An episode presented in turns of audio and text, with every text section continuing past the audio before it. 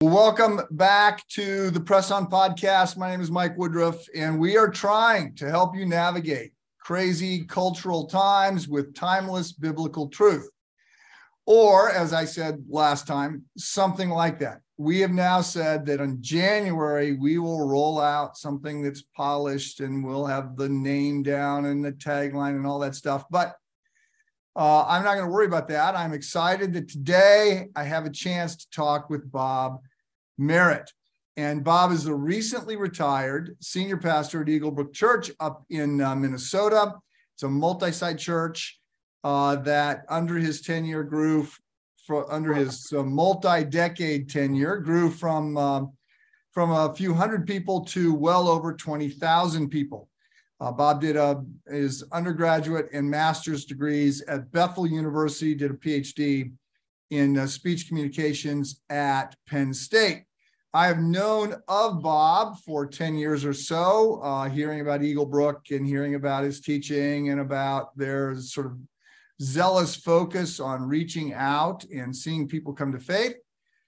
And then uh, just a couple weeks ago, Bob and I were together in Pennsylvania at a small gathering. Bob is one was one of three pastors who had recently retired or uh, were about to retire, who were talking to um, eight of us who were in somewhere between the ages of 55 and 65, who had gathered together to say, at some point in the next 10 years, we're going to step out of the lead chair and we ought to think about that. So uh, I think one of the eight that was there was basically ready to say, as soon as I can get out of this chair, I will do it.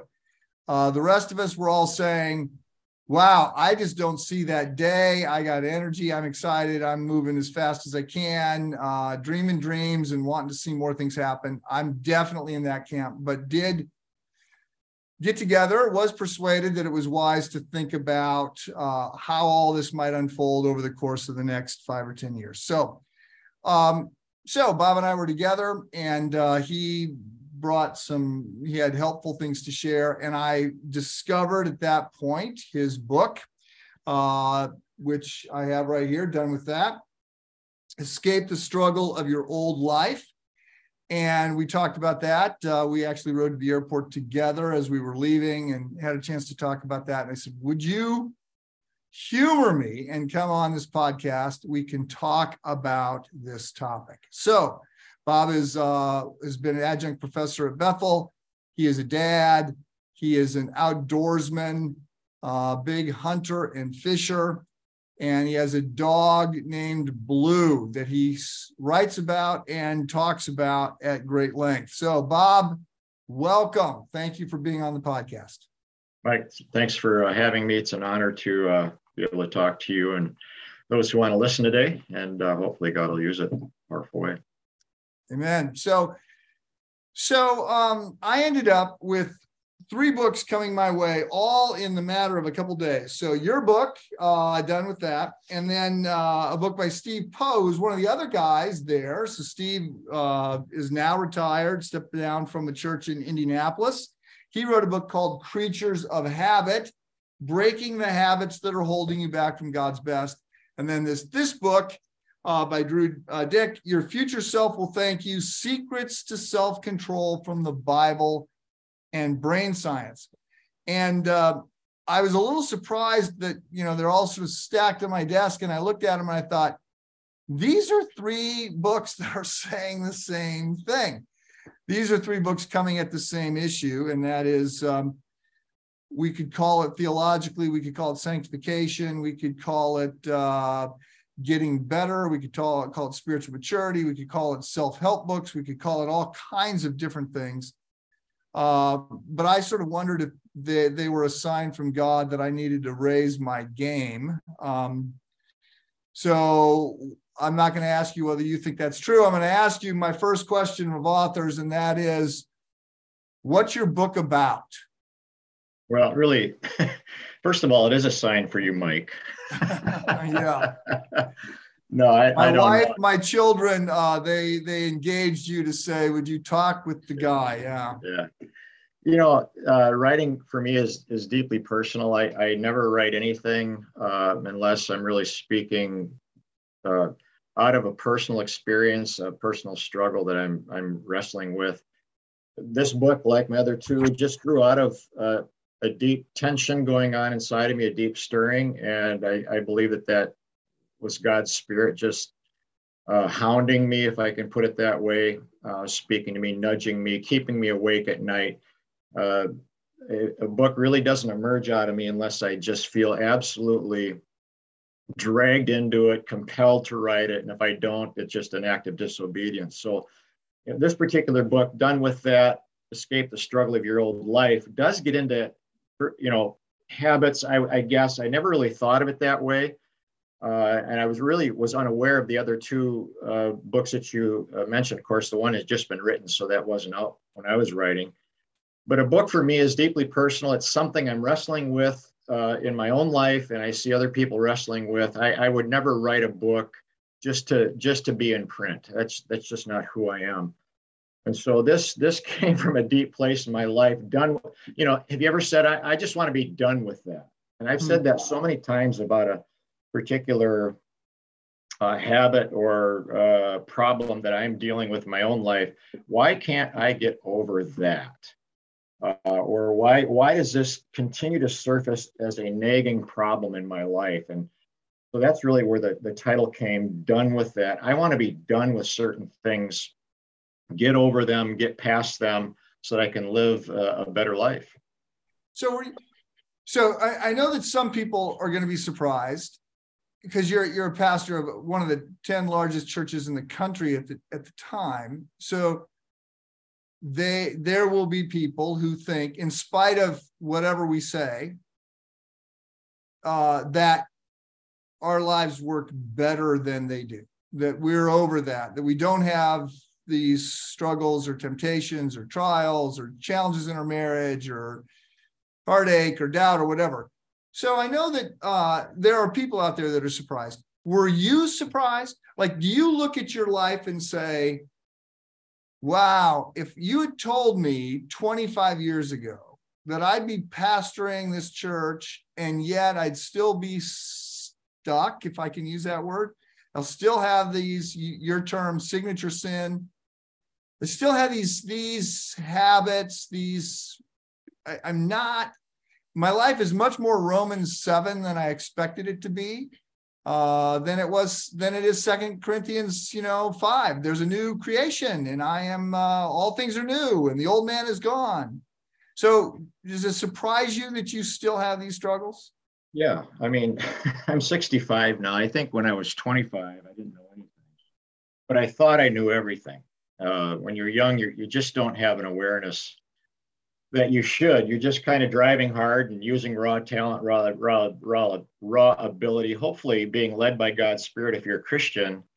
Uh, but you're, you know, I, as a young person, I was so unaware of even my abilities uh, as as we're you know trying to figure out who we are in life. You just you're just not aware.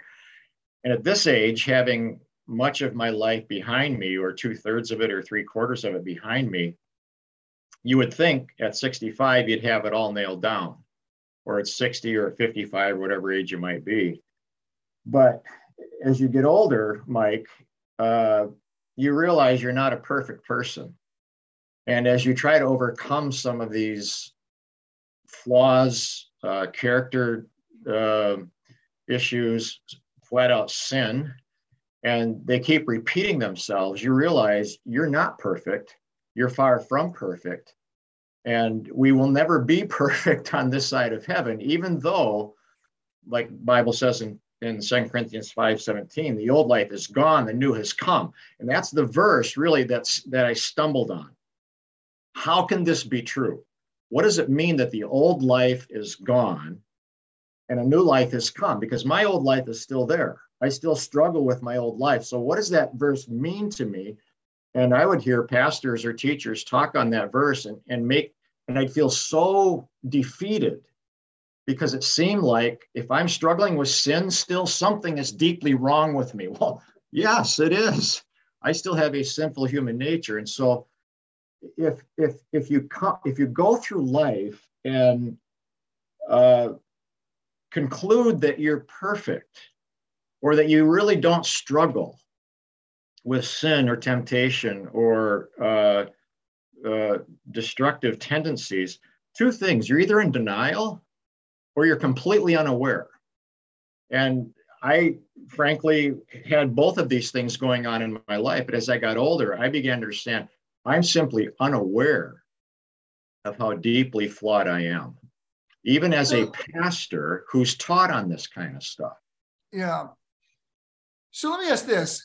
Uh, so you you write in your book. I mean, I'm not sharing anything that you don't share. You you got lots of stories, lots of stories about yourself and your your challenges and your struggles. And I want to go to that in a second. But your sort of signature sin was anger, and you say that's the outer edge of the onion, and you had to peel it back.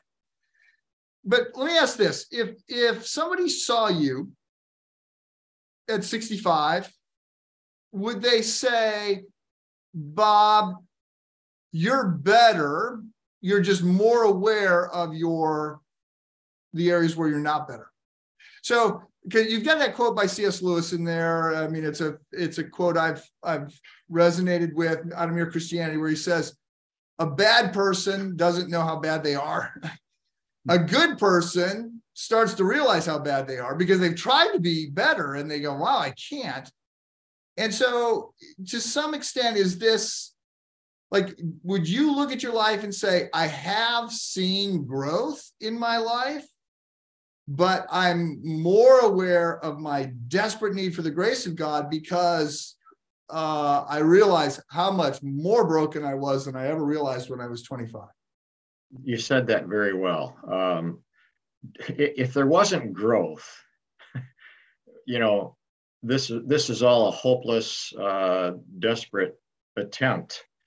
Uh, you know, to either get better, improve, or see spiritual growth, or, or you know increase joy and happiness, peace, those kinds of things. So the good news is there is spiritual growth. There just isn't spiritual perfection. Hmm. And I, I think the person who is a person of, of character and strength comes to a place in life where they are willing to admit that. They're, they're willing to admit, hey, I, I'm not as I have issues and I have uh, tensions in my life and I have flaws uh, that are actually destructive to myself and to the people around me, my marriage, my spouse, my kids, my friends, colleagues at work.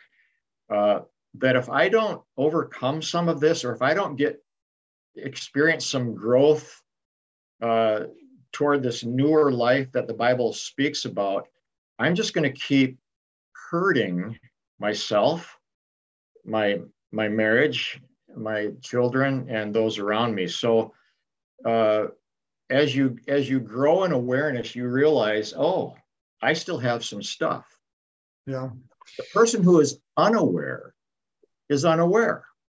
Um, and and therefore if you're unaware of some of the things that you struggle with or are offensive to other people or are getting in the way of uh, career advancement or whatever it might be um, if you're unaware of those things how can you even begin to overcome them or attack them or address them? So the person of strength the person of character has come to a place in life where they're they're humble enough and honest enough to look at some of these things in their life that are still there, that, that are that still bubble up and rise up as problems that get in the way of our relationships in our life.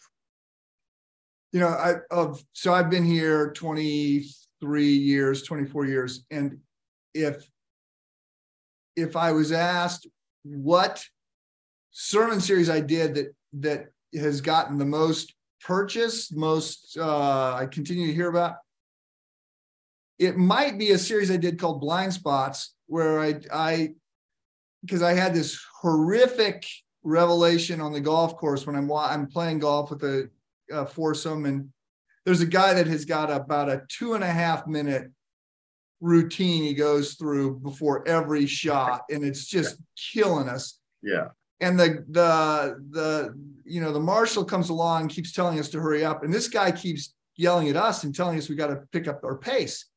And I I realize at some point he doesn't understand what he's doing, and then I I just think, oh my goodness, if it's possible to be that clueless about your own behavior, what does everybody around me know about me that I have not yet figured out? And it's just a horrible moment. So you talk in your book, by the way, you tell lots of stories, and I almost feel like you you you talk twice about laughing at your wife in the middle of a fight. I think I, I, like wow, this needs to come with a do not do this yes. little yes. warning on yeah. it.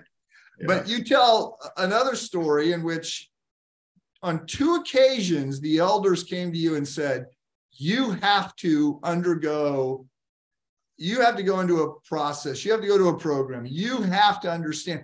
And I think one of the times, if I'm remembering right, is like 200 pages of feedback that you get, and they lock you in a room and force you to read this. I mean, can I leave this Zoom call and show you those documents? It takes me like three seconds. Sure. Let, let me just grab this real quick.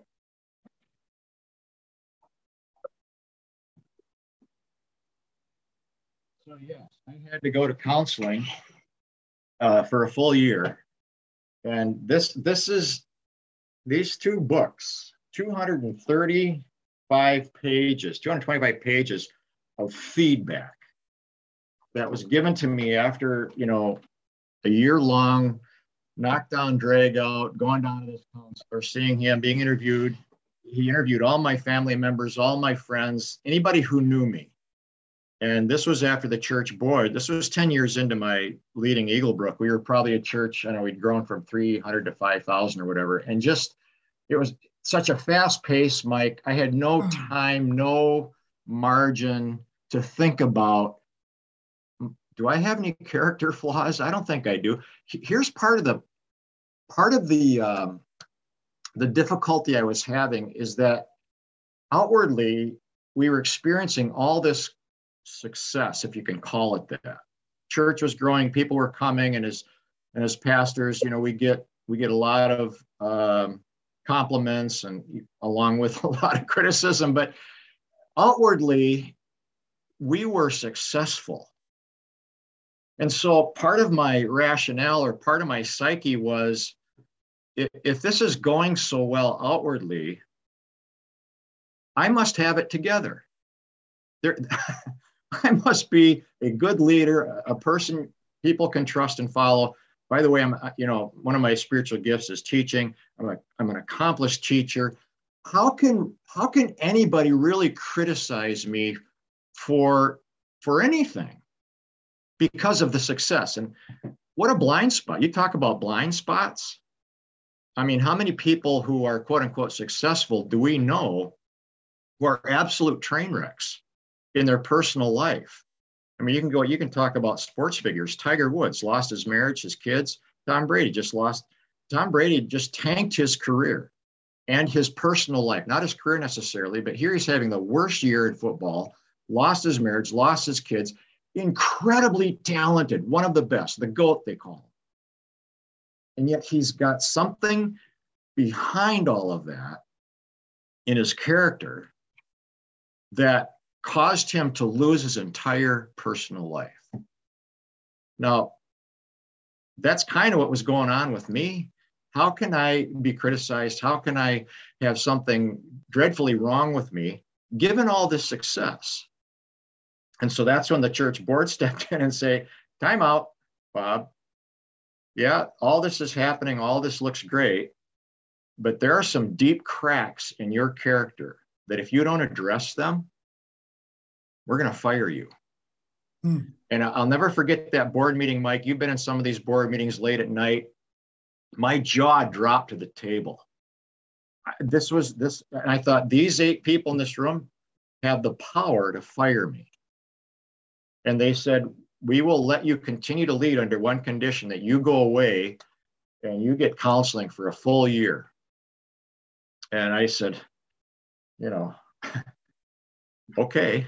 And I did. And that was the first time in my life, I think I was 42 years old, that I had the privilege or the opportunity to have a professional dig into my life and surface some of these issues that were that were happening that really threatened my career, threatened my my marriage. My marriage was suffering. I was unaware of that.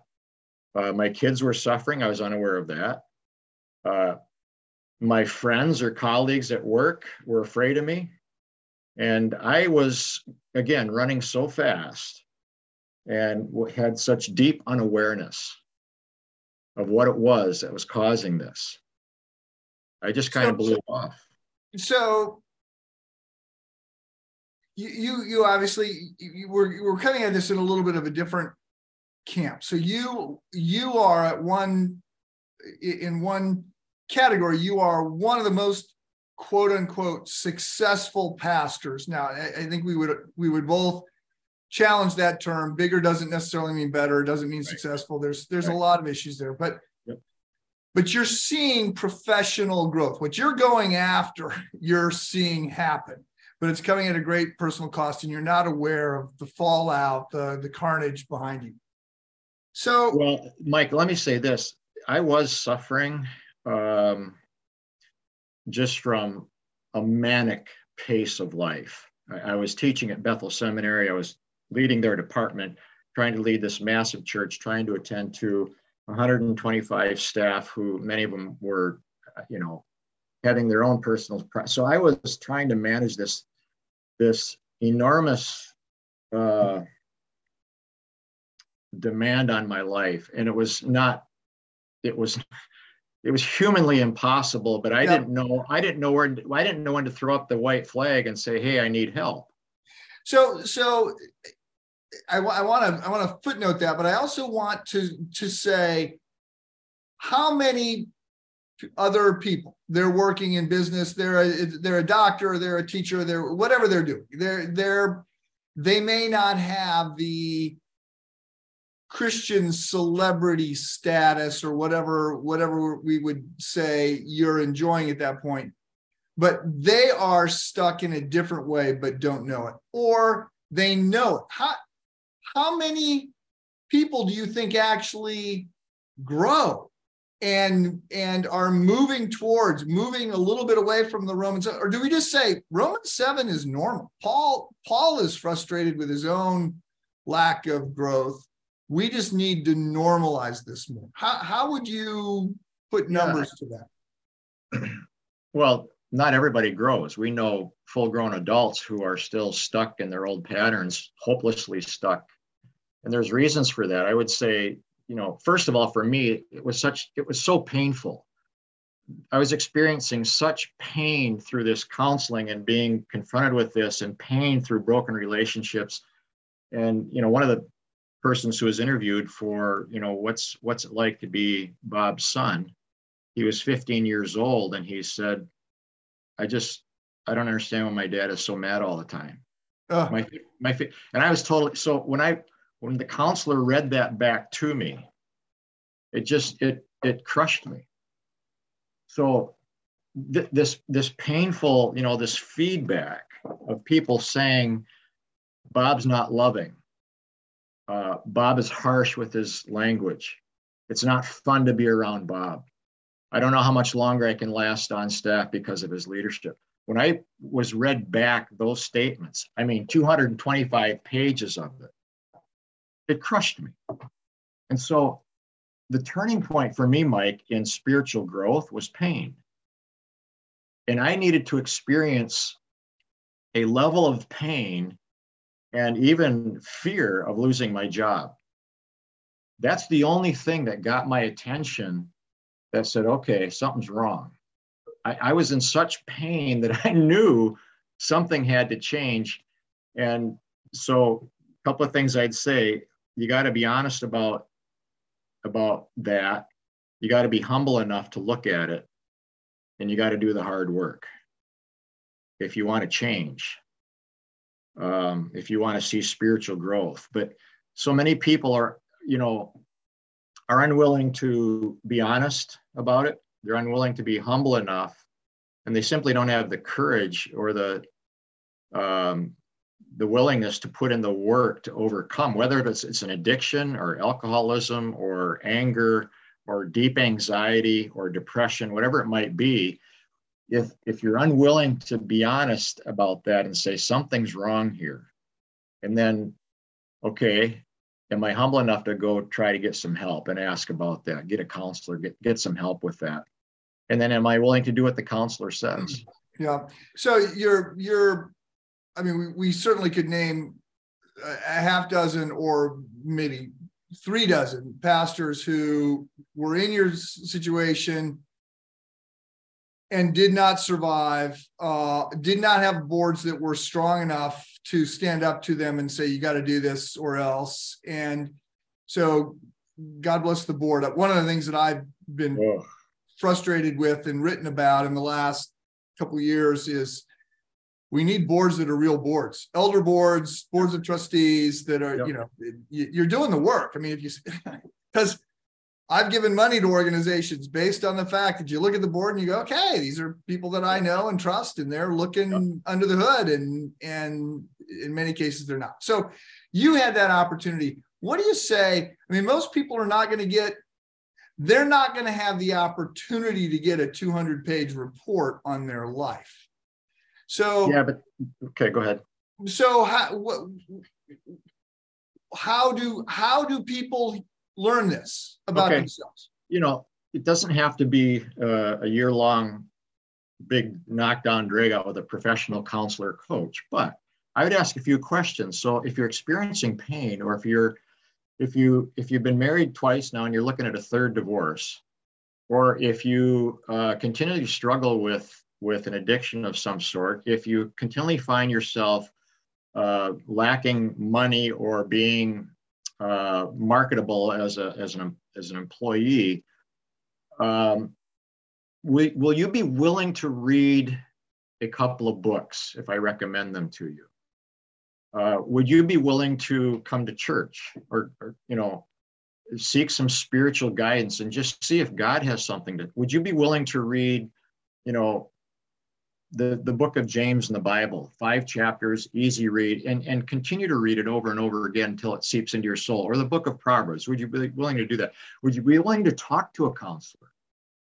Uh, you know, you and I, Mike, we, we pull our hair out sometimes and we, we counsel somebody who's struggling in their marriage and you and, and we say, well, have you ever been to counseling? They say, well, no. Are you in a small group? No. Do you read your Bible? No. Do you uh, have you read any good book on no. And it's like how, i don't even know what to i don't even know what to say to that. I, I don't know what to do with that. And then they'll criticize you for a 30 minute sermon that didn't meet their needs on the weekend. Mm-hmm. it's almost unfair. You can't come to a church service and expect a 30 minute message or sermon whatever you want to call it to fix you if you've neglected all week long your soul and, and your soul is starving and so now they're, they're expecting so yeah, that's a bit of a tangent there. Some baggage that's coming out of me right no, no, right, right. well i so i have been fortunate 25 years ago i got with a couple guys and we have done this every year or so and we've now moved, you know, a couple times, probably four or five moves among us, so we're no longer in the same zip code, but uh, talk frequently, you know, a couple times a week, and then also uh, get together for some extended times. And we've done something. We've done two things, and I'll, I'll put these in my. Um, I guess I'm supposed to say the show notes, but I'll put these somewhere that people can access. And one is just a set of questions that we fill out about our life and sort of self-reporting. And it's a it's a safe environment. It's a you know these people have got they only want what's best for you. So there's no advantage to hiding anything.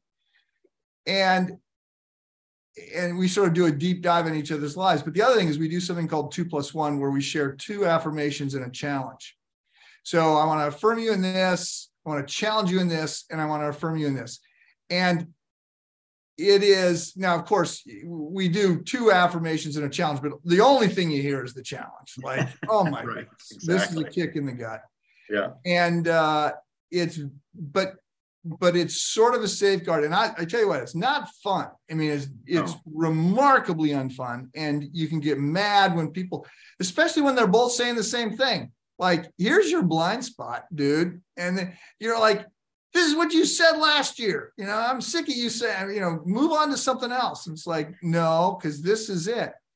But you gotta really, you gotta seek out people that you can trust that will tell you these things. Otherwise the only person that will tell you the truth is your spouse, and that's usually not not well received, and it causes all kinds of tension. And I I try to say to especially men, I look the, the more professional success you have, the less likely you know the truth about yourself because people aren't going to tell you because you got power over them or they want something from you. And so you're going to have to work really hard to hear that.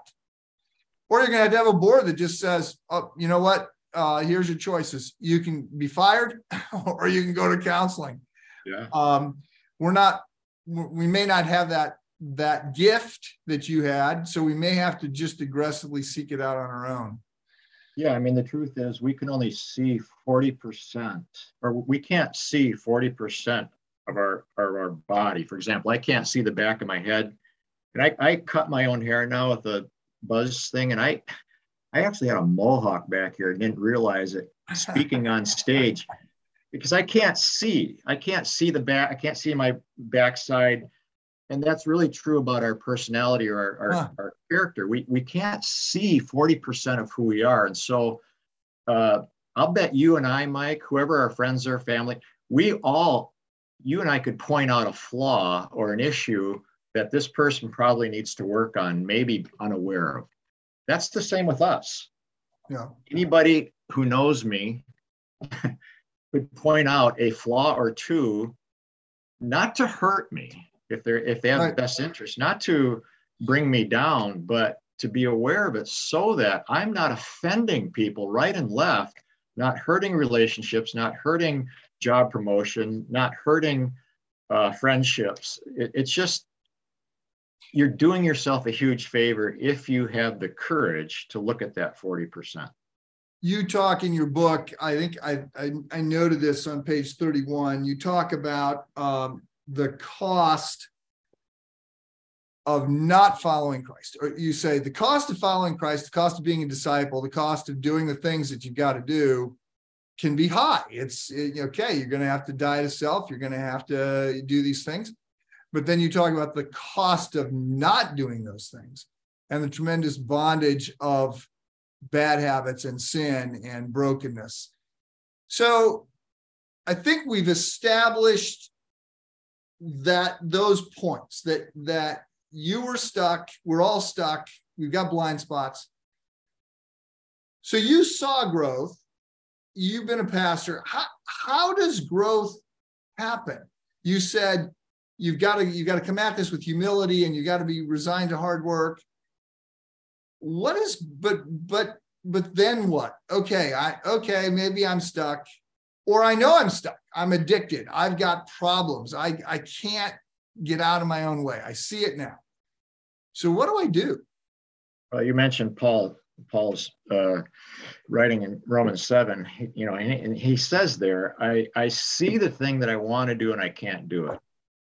I want to do what's right. I can't do it. I keep falling back into this sinful pattern. And then he concludes all that almost in exhaustion and says, Thank be to God, you know, for Jesus Christ. Basically, it's like I'm I'm hopeless in this area that I'm struggling with.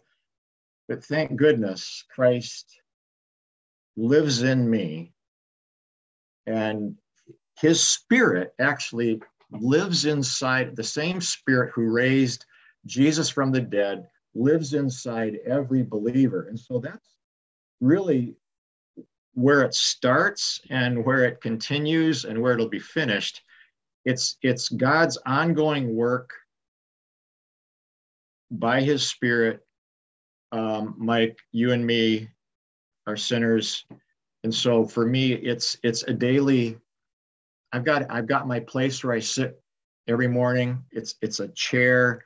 My Bible is there. I have a good book I'm reading. It's it's the place that's designated for me to meet with God. And it's I quiet my life.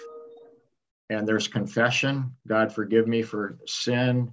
Reveal to me as I sit here with you if there's anything in my life right now that needs to be addressed. Um, please reveal that to me. But it, it's it's a quiet time in the morning with my coffee 30 minutes now 40 45 minutes these days it used to be shorter than that when i was working like a crazy man um, but i it's a spiritual thing. I need god's spirit. I need his power to reveal things to me to nudge things in my to nudge me in areas of of, of need. And then just saying god will, will you help me overcome this? Forgive me for stumbling over it yesterday or, or two days ago.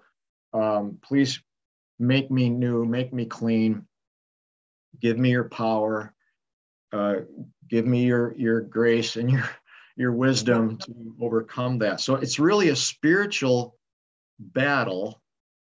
Um, it's also, and I'll use that word battle. You know, Satan is is attacking us. Satan is a real being, and he, he Bible says that he is trying to bring us down every single day.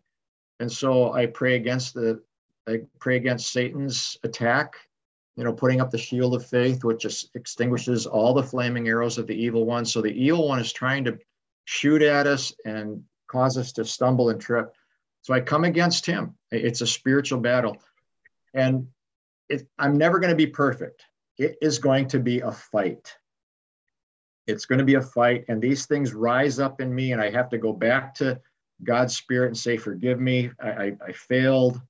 I let my mouth run off. I was uh, critical of my spouse. I was angry. I was uh, overly judgmental of someone. I, I said something I shouldn't have to a friend. Please forgive me of that. So I'm never going to be a, be perfect on this side of heaven because I still have a sinful nature. Yep. But because God's spirit is inside of me, there is a power there's a power to over to overcome those things not to perfection but hopefully over time there's there's a spiritual growth that takes place and i'm stronger today than i was yesterday you know you said there's, there's a couple of things you said that i want to i want to yeah.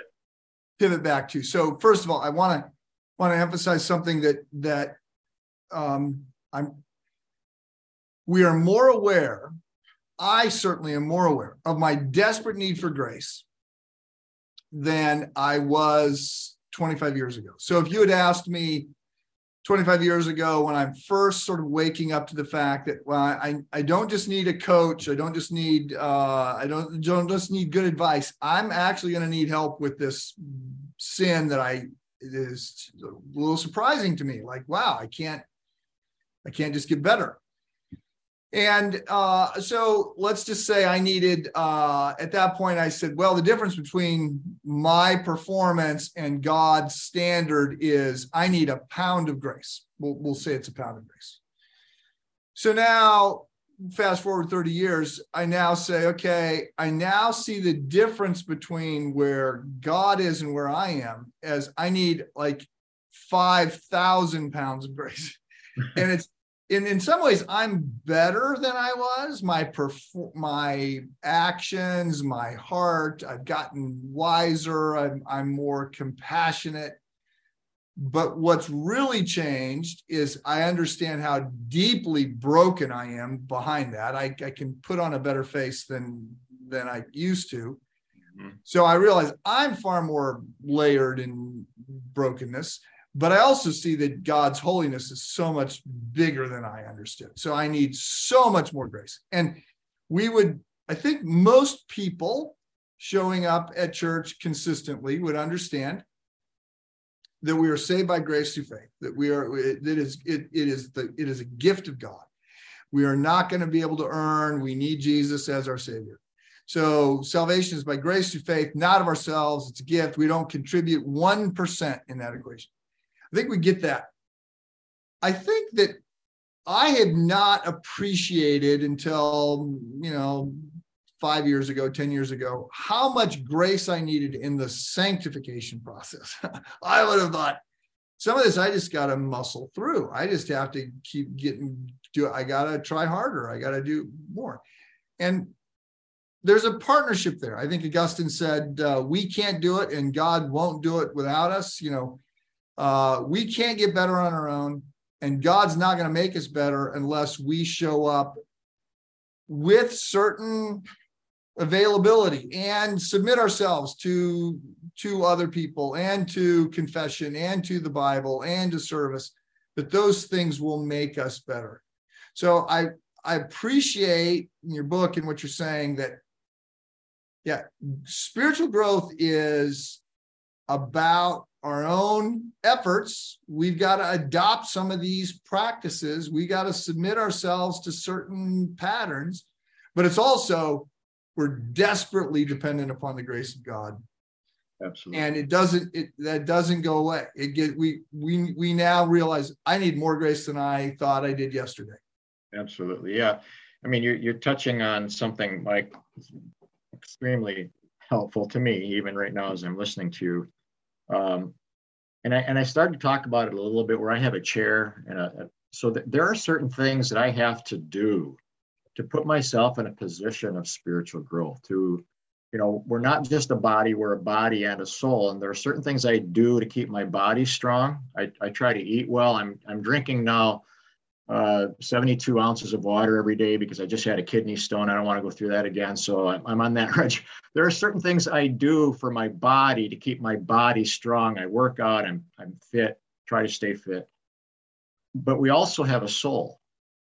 And so, what are some of the things I'm doing to make sure that my soul is fit or in a position where it can grow and thrive?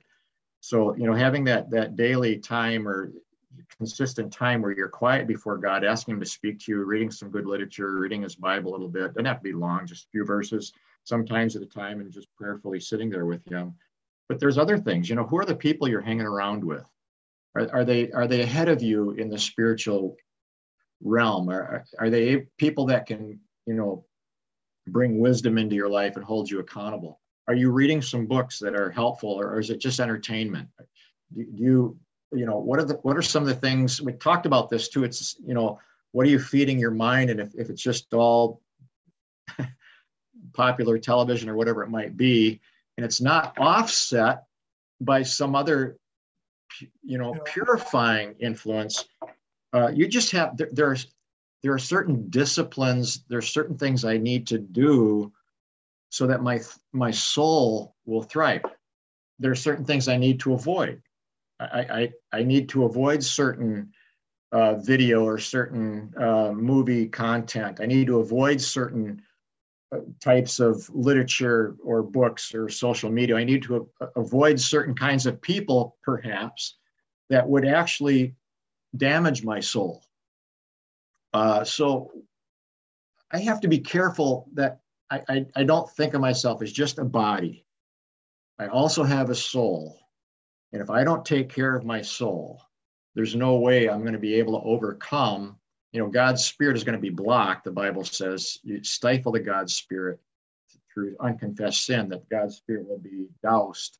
So I don't want that to happen. I need to put my soul in a position where God's spirit can actually help me grow. So you have a chapter um, called the the middle is miserable. Yeah. talk talk a little bit about what you mean by that. Well, you know, uh, most people, if you talk to them, especially people who are coming to our church, will say, you know, I want to be a Christian. I want enough of God to get me into heaven and be good with God and have a decent life but I want to have a little fun too. So, you know, I, I want to indulge in some certain things. I, you know, I want to have enough of God to make me good with Him, and I'm I'm good with heaven. But man, I want to have fun. I want to sin a little bit, and that's a formula for absolute frustration because you know people often say what what happens in Vegas stays in Vegas.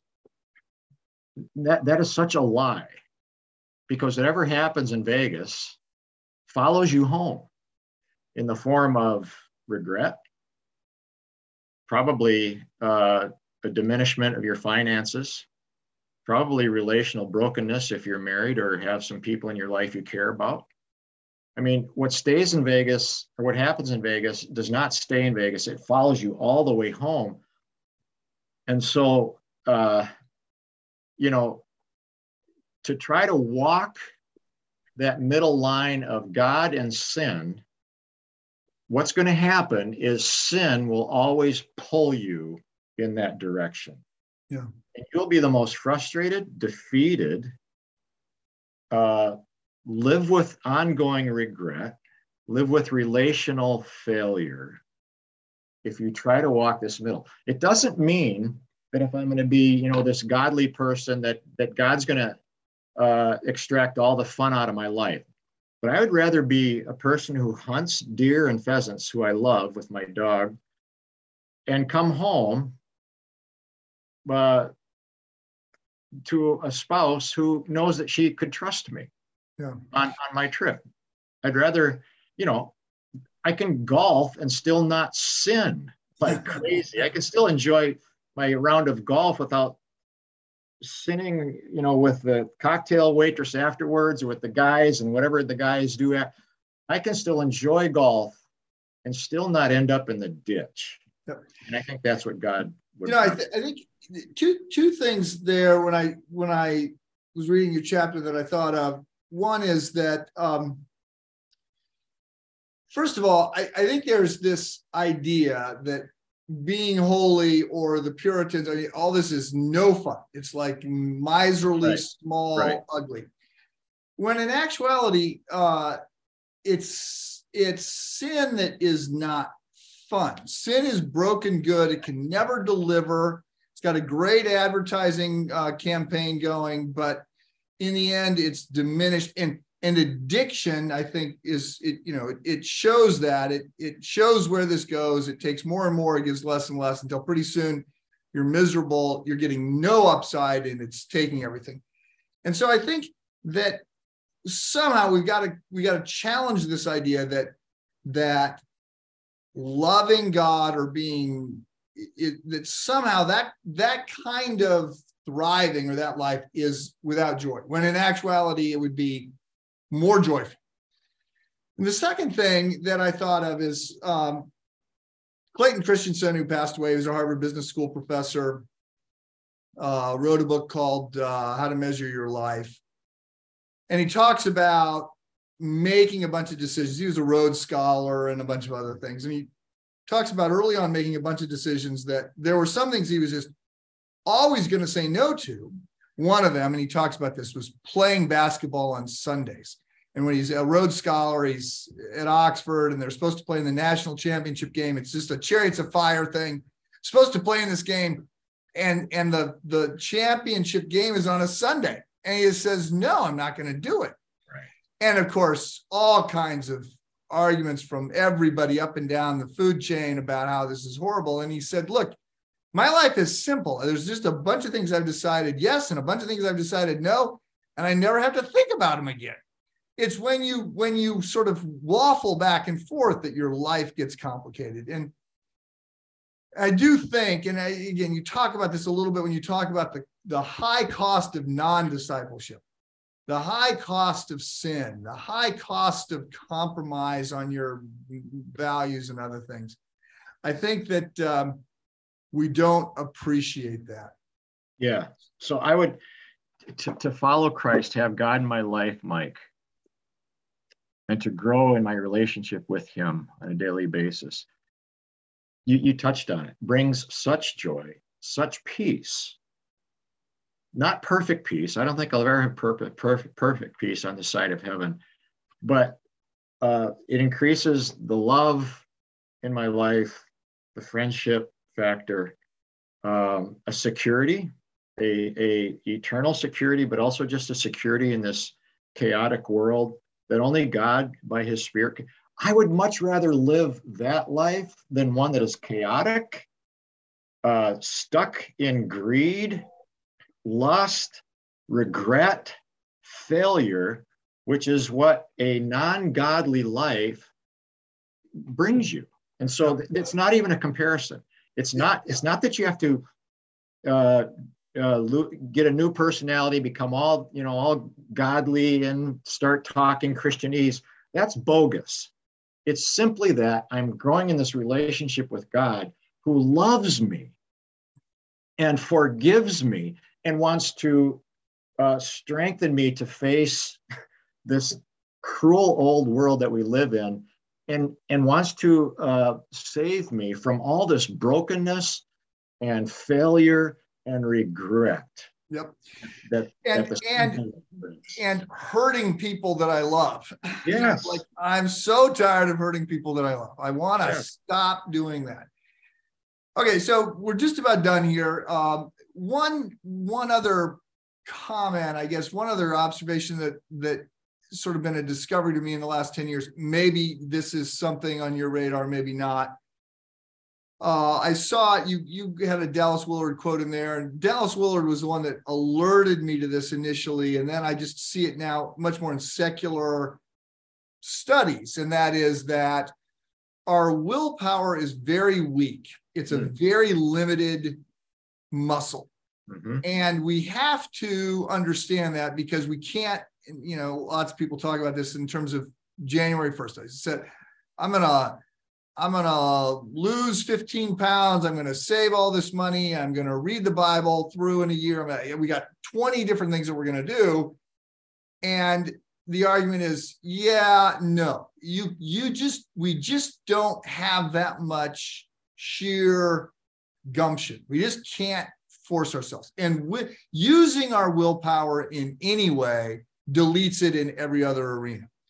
And so the argument has been, and I've, I've, I've seen this resonate for me in different ways, almost accidentally, but the argument is we need good habits because once you develop the habit, then it doesn't take any willpower anymore. And then you can move on to the next habit. And so for me, by just you know dumb luck, God's grace, whatever, um, I developed the habit when I was in my late twenties of going to bed early and getting up early because I just discovered, you know what, if I stay up late, nothing. I, you know, the line I heard, nothing good happens after eleven o'clock. Right. Uh, but I don't get up at five in the morning to watch TV. I don't get up at five in the morning to do mindless, stupid stuff. If I'm up at five in the morning, it's thoughtful time. And so I just started going to bed earlier and getting up earlier. And it was a, and now, you know, having done it for 40, 35 years, whatever, it's easy. I mean, it doesn't, it doesn't take any energy for me to get up at five o'clock because it's just a I, as a matter of fact, it's really hard not to get up at five o'clock. So uh, on vacation, I'd sort of like to go, you know, I'd sort of like to sleep in, but yeah, I can't. So let's let's talk just briefly about sexual temptation. As pastors, people doesn't matter. Um, men particularly are are drawn to women and visually, and so as a younger person, younger pastor, uh, you know, in travel, travel is really a, a, a, danger point because you're alone, you're, you're, you know, you're unknown. And so if I was in an airport, I knew, I knew that the bookstore was a danger spot. So I would literally walk on the other side of the corridor when I saw a bookstore. I, I refused to allow myself to go into the bookstore because back in the day, we knew we knew where the pornography was when you were Playboy and Hustler and all that was and, and I did not want Mike, here's the thing. My emotional want to can override my willpower. Hmm. So if if I'm in the bookstore, there's an emotional want to that is dangerous to me. And I know, and I knew as a young person that I didn't have the willpower or strength to overcome that. So I literally had to walk on the other side of the corridor to avoid any sort of pull toward that place where the where the magazines were. Uh, I just don't trust myself. Yeah. And so all through life, I've had to put up boundaries. And you and I both know of, you know, godly people, pastors who have failed in this area. And we scratch our heads and we say, How did that happen to so and so? It would never happen to me. Oh, Really? Yeah.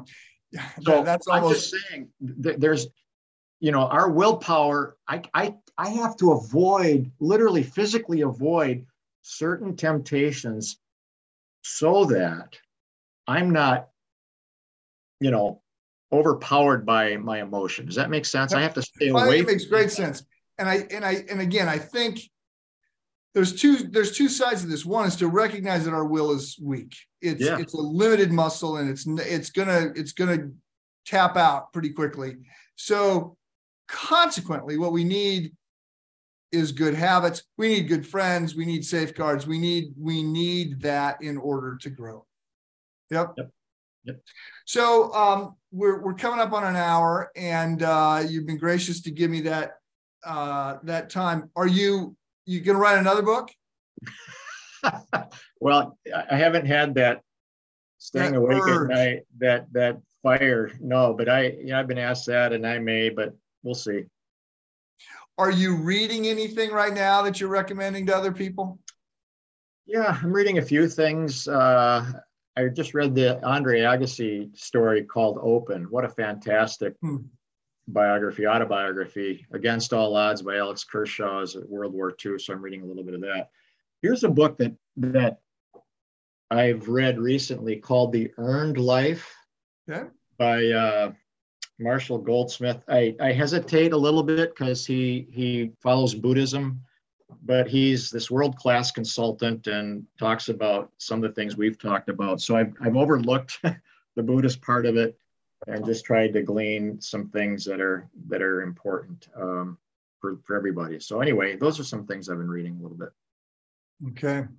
Well, I appreciated your book and I appreciated the time that you gave. Um, we yeah, hey, Mike, as you're concluding here, I, I, this is a third book. I've written other two others. Uh, the other two books, if you don't mind, uh, were Get Wise, which is I think just a, a must read for every parent, young person. Talk about the basics of living based on the book of Proverbs. Proverbs, yep. Yeah, and then my first book, When Life's Not Working, and it was re uh, retitled. Uh, look at it. Seven simple choices for a better tomorrow. It's been a while. Seven simple what? Seven, seven simple choices for a better tomorrow. Okay. And that was and, my first first book, but yeah. So the, the, the second book called Get Wise is on Proverbs. Yeah, based on Proverbs based and on just Proverbs. really gritty every day again story story filled with personal stuff and failures and flops. So yeah. Well, yeah, I, I should say to um to uh, the listeners that your book uh, done with that is there's lots of stories so it is a fun read uh, it is it has got some heavy lifting, but it's there's a lot of stories in there to sort of carry you through, and and some of which I've winced a couple times. Again, when you were laughing at your wife, I'm like, oh man, like, dude, that is such a bad strategy. Uh, she's gonna what whatever. Well, like I said, I'm a flawed human being, Mike. Still yeah. working on it. Okay. Well, I appreciate this time. Um, enjoy uh, the rest of the day. It's a glorious day in Chicago. It's supposed to get almost 70 degrees right. today. Yeah. And um, so I don't know whether when you're next um, when you next roust blue out to go peasant peasant hunting or elk hunting or whatever it is that you're going to do, fishing. But uh, appreciate the time that you gave us this morning, and I look forward to staying in touch. Thanks, Mike.